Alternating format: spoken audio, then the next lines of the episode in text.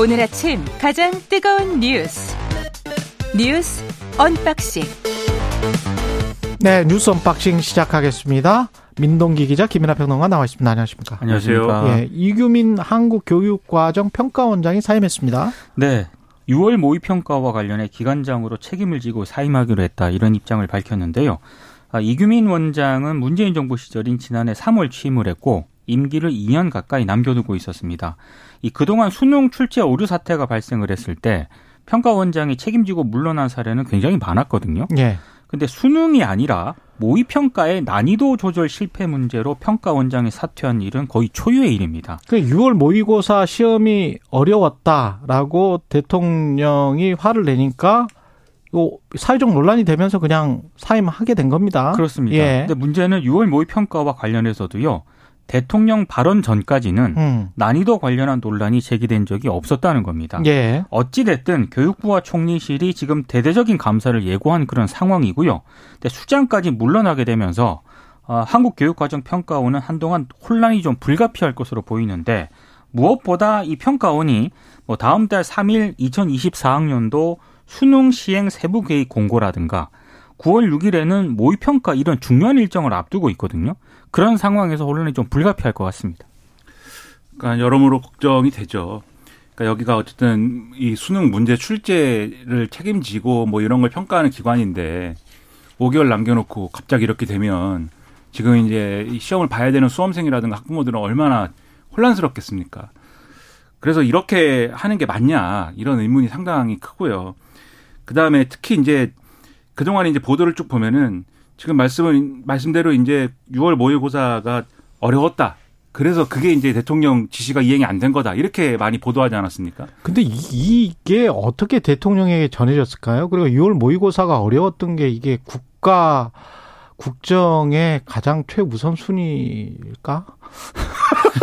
그것도 이제 의문이고 예. 그리고 이게 언론 보도의 내용이 조금씩 조금씩 이게 바뀌는 게 예. 이제 어제 오늘 나온 보도를 보면은 아, 2월 달부터 대통령은 쉽게 내라 그랬다는 거잖아요. 아, 대통령실. 동아일보 보도 등에 따르면 또 그런 보도도 나오고 있습니다. 근데 또 예. 그러니까 대통령실과 또 여당이 반복 주장하는 것은 대통령은 쉽게 내라고 한 적이 없다. 아, 쉽게 내라고 한 적이 없다는 거예요. 그렇죠. 킬러 문항을 배제해라라고 했다. 킬러 문항을 배제하면 쉽게 내라는 이야기 아닙니까? 이제 이제 일반적인 사람들 그렇게 생각하지만 여당과 대통령실은 아니라고 합니다. 그것은 아니다. 아, 킬러 문항을 배제하지만 쉽게 내지는 않고 어렵게 내 적절한 난이도로 낼 수 있다. 뭐 난이도의 문제는 아니다. 근데 아, 이제 그 난이도의 문제는 아니다. 제가 그렇죠. 왜- 이해를 예. 잘 못해서 죄송합니다. 그러니까 그랬더니 예. 물론 이제 일부에서는 그게 예. 뭐 따뜻한 아이스 아메리카노냐 뭐 이런 음. 주장도 하지만 예. 어쨌든 이제 그렇게 조금씩 바뀌고 있어요. 그러니까 모의고사가 어려워서가 아니라 킬러 문항이 포함돼서 문제다. 그리고 오늘은 네. 뭐 사실은 50%만 없애라고 그랬는데 그것이 이행되지 않았다. 이렇게 계속 바뀌는데 그걸 근데 이행되지 않았다는 걸 누가 확인하는 거예요? 나는 이 지금 말 나오는 것들이 좀 이해가 안 되는 게 그러면 대통령실에서 6월 모의고사를 다 풀어본 다음에 이분들이 다 서울대 나왔으니까 그래서 보니까 좀 어렵더라. 이래서 이거 고쳐야 되겠다. 근데 설마 설마 대통령실에서 그 그랬다는 모의고사를 겁니까? 어, 풀기 했겠습니까? 아, 그래? 그러면 무슨 전문가들이 어떤, 근데 전문가들은 또 말이 다르단 말이죠. 이게 수능의 문제냐, 아니면 전체적인 줄 서, 줄 세우기를 하는 사회적인 어떤 극한적인 어떤 경쟁 시스템의 문제냐, 여러 가지 이야기가 나오고 있습니다. 예. 그러니까 그 부분은 또 이제 입시 제도를 바꿔야 되는 문제 아니냐. 근데 이게 그렇죠. 뭐 수능 문제 하나 뭐 그 킬러 문항 없앤다고 뭐 이 조건이 바뀌느냐. 사교육이라는 게 비올땐 우산 팔고 해 뜨면 양산 팔고 뭐 이런 건데 예. 그것만 바꾼다고 해서 뭐 되겠느냐 뭐 이런 지적도 있는데 제가 말씀드리는 거는 아주 그러니까 이 문제에 아주 뭐 이 1차원적인 대로 가서 6월 모의 평가에 그런 문제가 포함된 것을 어떻게 확인했냐 이것도 의문이고 지금 6월 모의 평가에 대한 여러 가지 결과나 이런 것들이 나오고 그것이 분석이 돼서 아 이전에 보다 예를 들면은 이 난도가 기본적으로 이례적으로 높았다든지 이런 분석이 된 결과를 놓고 지금 하는 얘기냐라고 하면 지금 결과도 안 나, 결과도 제대로 지금 분석이 안 됐다는 거잖아요. 예. 결과는 28일 날 나옵니다. 그러니까 이런 것들을 종합을 해보면 왜 이렇게 진행이 되는지가 좀 의문인 것이고 음. 그리고 지금 보니까는 이 수험생 커뮤니티 이런 데서 여러 가지로 지금 이 걱정들이 많습니다. 뭐 예를 들면 킬러 문항이 이 없어지면 이런 개념이 또 있어요. 준 킬러 문항이 다수 늘어날 것이다. 킬러 문항을 배제하기로 했다는 거잖아요. 당정협의회에서. 그렇죠. 예. 그 준 킬러 문항이 대거 등장할 것이다. 그럼 준 킬러 문항은 뭐냐? 그러니까 이게 뭐 무자르 듯이 이제 구분할 수 있는 것이냐에 대한 의문도 있고 지금 말씀하신 것처럼 뭐 지금 말씀해 주실 것 같은데 당정이 협의를 통해 가지고 킬러 문항 배제를 하기로 했는데 근데 이렇게 당정이 협의해서 킬러 문항을 배제하기로 한 적이 있어요? 이런 디테일한 지시를 당정이 협의를 하나? 그러니까 사실 이런 거는 전문가들이 논의를 해서 그러니까. 이런 식으로 이제 과정을 거치는데 예. 지금은 뭐 대통령실과 당정이 먼저 이렇게 나서니까 이게 지금 순서적으로도 좀 굉장히 이상한 상황이 연출이 되고 있습니다. 그리고 당정 협의에서 이 킬러 문항을 배제해 가지고 사교육 문제를 해결한다. 이 논리로 지금 이거를 추진하겠다는 거 아닙니까? 그렇죠. 그런데 이 당정 협의에서 자사고와 외국어고 국제고는 전임 정부는 폐지한다고 그랬지만 존치하기로 했다. 이렇게 결정한 거잖아요. 그렇죠. 그랬더니 오늘 또 일부 언론에서는 그 자사고, 외고, 국제고를 가려고 사교육을 또 굉장히 많이 받고 그 어. 비용 지출이 상당한데 그것은 되살리면서 킬러 문항을 없애는 걸로 사교육 문제를 해결할 수 있다라고 하는 것은 어떤 논리냐 이런 비판도 지금 나온단 말이에요. 그러니까 국민들이 보기에 이 정권의 어떤 교육 개혁 정책이 아 뭔가 수밀관하게 이런 방향으로 가는구나 이런 느낌이 있어야 되는데 음. 그러니까 지금 사교육을 줄이는 거다라고 하면 사교육을 줄이기 위한 어떤 패키지가 아 저렇게 하면 사교육이 확실히 줄어들 것 같아라는 믿음을 가지고 가는 게 있어야 되는데 그런 것도 아니고 이 킬러 문항이 문제다라고 하면은 예를 들면은 전문가들을 그런 진작에 쭉 모아가지고 킬러 문항이 아닌 다른 뭐 방식의 어떤 평가 도구가 어떤 것들이 있을 수 있느냐 이 시 제도는 어떻게 변화돼야 되느냐 이걸 총체적으로 논의해 가지고 이것이 교육 개혁 아닙니다 윤석열 정권에 이걸 놓고 장기간 논의를 해 가지고 음. 국회에서 처리하는 이렇게 가야 되는데 대통령이 야 이게 왜 이행이 안 돼 이래 가지고 지금 평가 원장까지 지금 날라갔다 그러면은 국민들이 볼 때는 이게 좀 좌충우돌이고 이, 이 수밀관하지 않은 거 아니냐는 의심을 가질 법해요. 근데 여기에 대고 여당은 그런 것들에 대해서도 이상한 얘기를 하지 않습니까? 저는 박대출 의원 정책위 의장이라는 여당의 정책위 의장이 네. 앞에 오프닝에서 말씀하신 예. 그렇게 얘기하는 거는 오히려 대통령의 리더십을 훼손하고 대통령을 우스운 사람으로 만드는 거예요. 우스운시로 만드는 거 희화화하는 것이고 그렇게 따지면 저 저도 저는 수능 본 사람입니다. 수능 봤습니까? 저는 수능을 본 사람입니다. 여기에서 수능 본 사람은 김연아 평론가 유일하네요. 그렇죠. 저 박대출- 학력고사 세대고. 그렇죠. 예. 박대출 의원은 수능을 봤나요? 그리고 네. 박대출 의원 언론인 출신인데 수능 본 수능 본 사람만 이야기해라. 그렇죠. 제가 아. 그럼 수능 최고 전문가인 것이고 저는 그 인스턴트 음식의 전문가고 예. 그러니까 그런 식으로 얘기하면 얼마나 우스운 얘기입니까? 언론인 출신인데 좀 그런 네. 미디어 감각을 갖춘 분인데도 왜 그렇게 얘기하느냐? 누구한테 잘 보이려고 무슨 목적을 가지고 이런 의문만 쌓여가는 거죠. 예. 2650님, 제 딸이 올해 고3이 아니라는 것이 다행이다라는 생각만 드네요. 취지는 동의하지만 수능 5개월 앞두고 학생들이 무슨 죄인가요?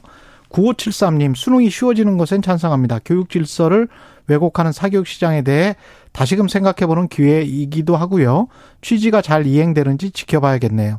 저는 9574님이랑 처음에 이 논란이 나왔을 때도 9573님이랑 의견이 같았잖아요. 수능 자체가 쉬워지는 거는 저도 전적으로 동의합니다. 근데 보수 정부에서 나왔던 그 공식이 있어요.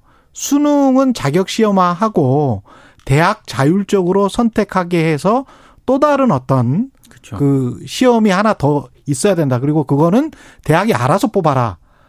저는 그 면에서는 교, 그 입시제도와 관련해서는 그, 그, 그 생각이 맞다라고 지금 생각을 하거든요. 그래서 그것과 관련한 어떤 정책이 또 나온다면 그게 보완이 되고 세밀한 정책이 될 것 같은데 수능만 가지고 이야기를 하는 거는 좀 이상한 것 같아요. 이거 딱 예. 한마디만 덧붙이면 다음 얘기도 해야 되는데 이 딱 한마디만 덧붙이면은 말씀하신 그 모델이 사실은 이전에 아주 오래전에 이제 본고사 모델, 예비고사 본고사 모델인 것이고 보통 보수 정부에서 많이 나왔던 그렇죠. 모델입니다. 그리고 예. 그게 또 문제가 있다고 해서 학력고사 간 거고 그렇죠. 학력고사가 암기 위주식이라고 그래서 이 뭔가 다른 것들을 평가할 수 있는 수학 능력 시험을 하자고 한 건데 결과적으로는 다 그냥 이, 이 정해진 그렇습니다. 시간 내에 초치기 예. 시험으로 다 기결된 건데 예. 그 이유가 뭘까? 그 조건을 바꿔야 된다. 그렇게밖에 안 되는 조건을. 어. 그것과 함께 말씀하신 입시제도, 개- 입시제도 개선이 있지 않으면은 이 문제를 영원히 해결할 수 없다. 이런 인식을 가져야 그게 교육 개혁이 된다는 거죠. 전국의 대치동화.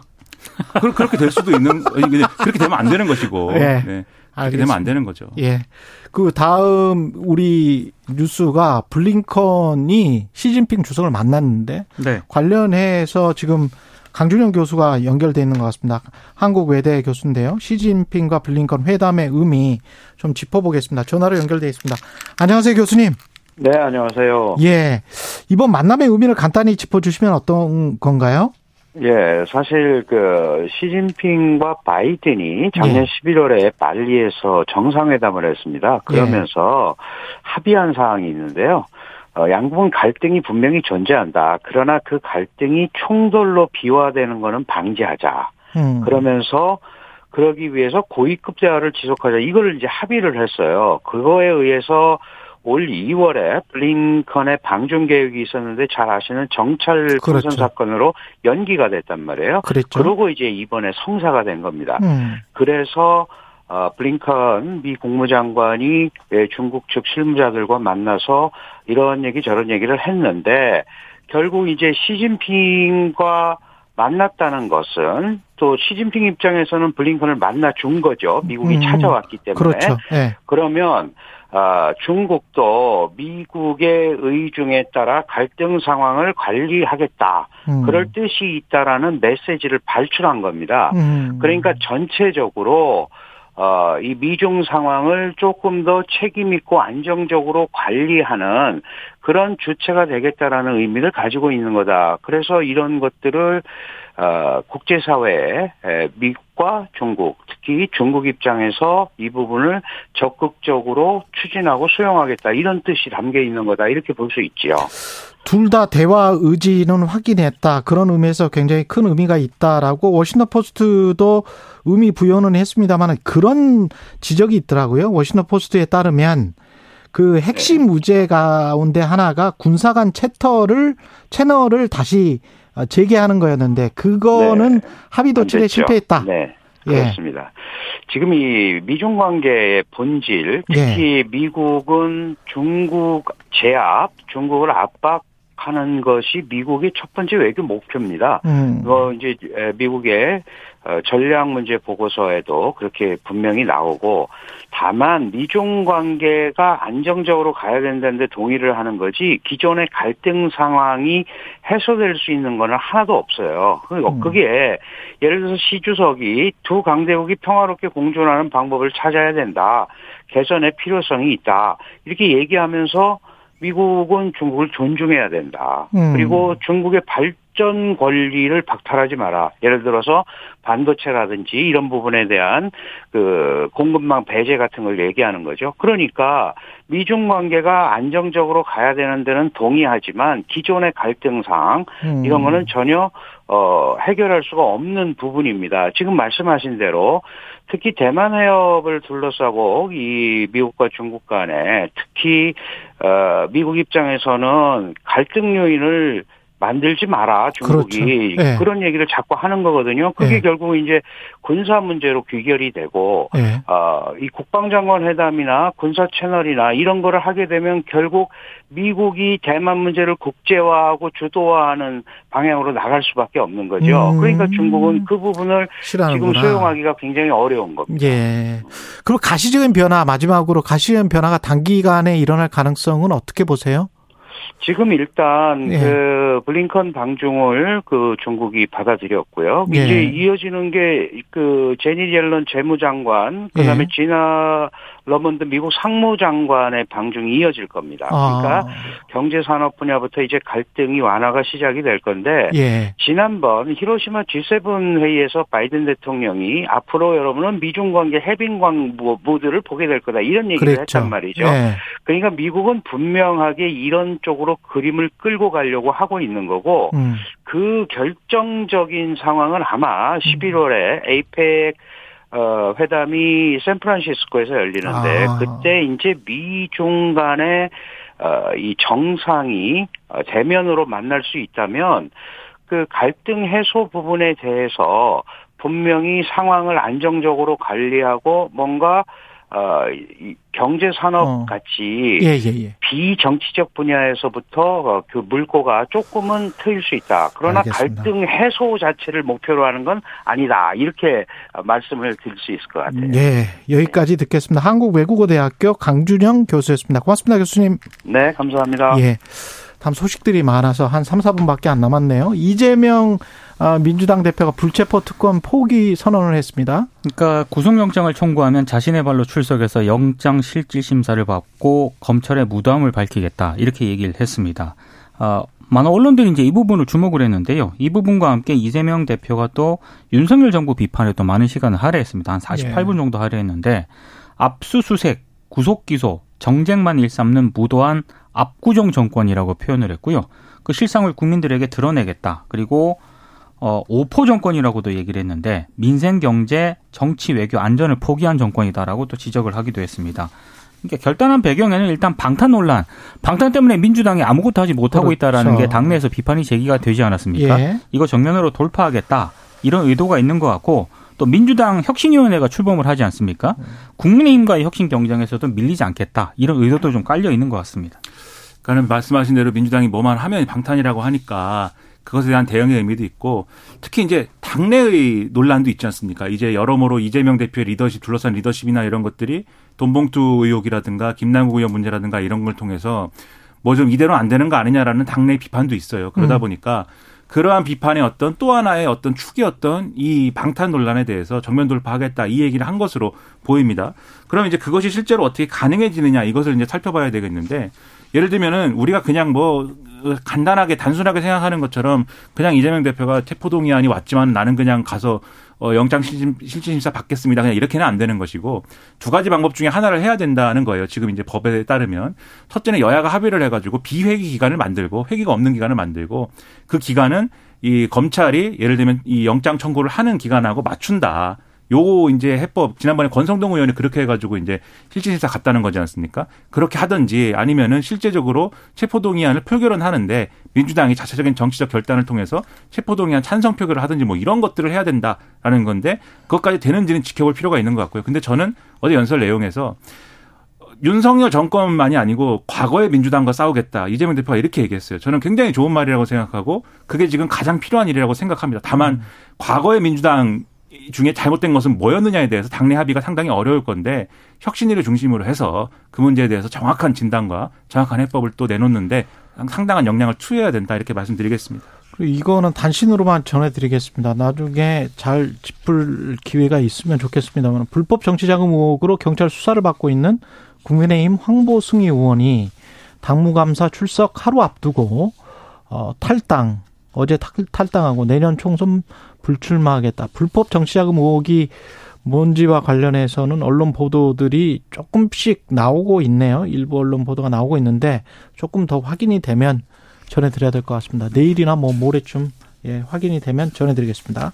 여기까지 뉴스 unboxing 민동기 기자 김민하 평론가였습니다. 고맙습니다. 고맙습니다. KBS 1라디오 최경영의 최강시사 듣고 계신 지금 시각 7시 40분입니다.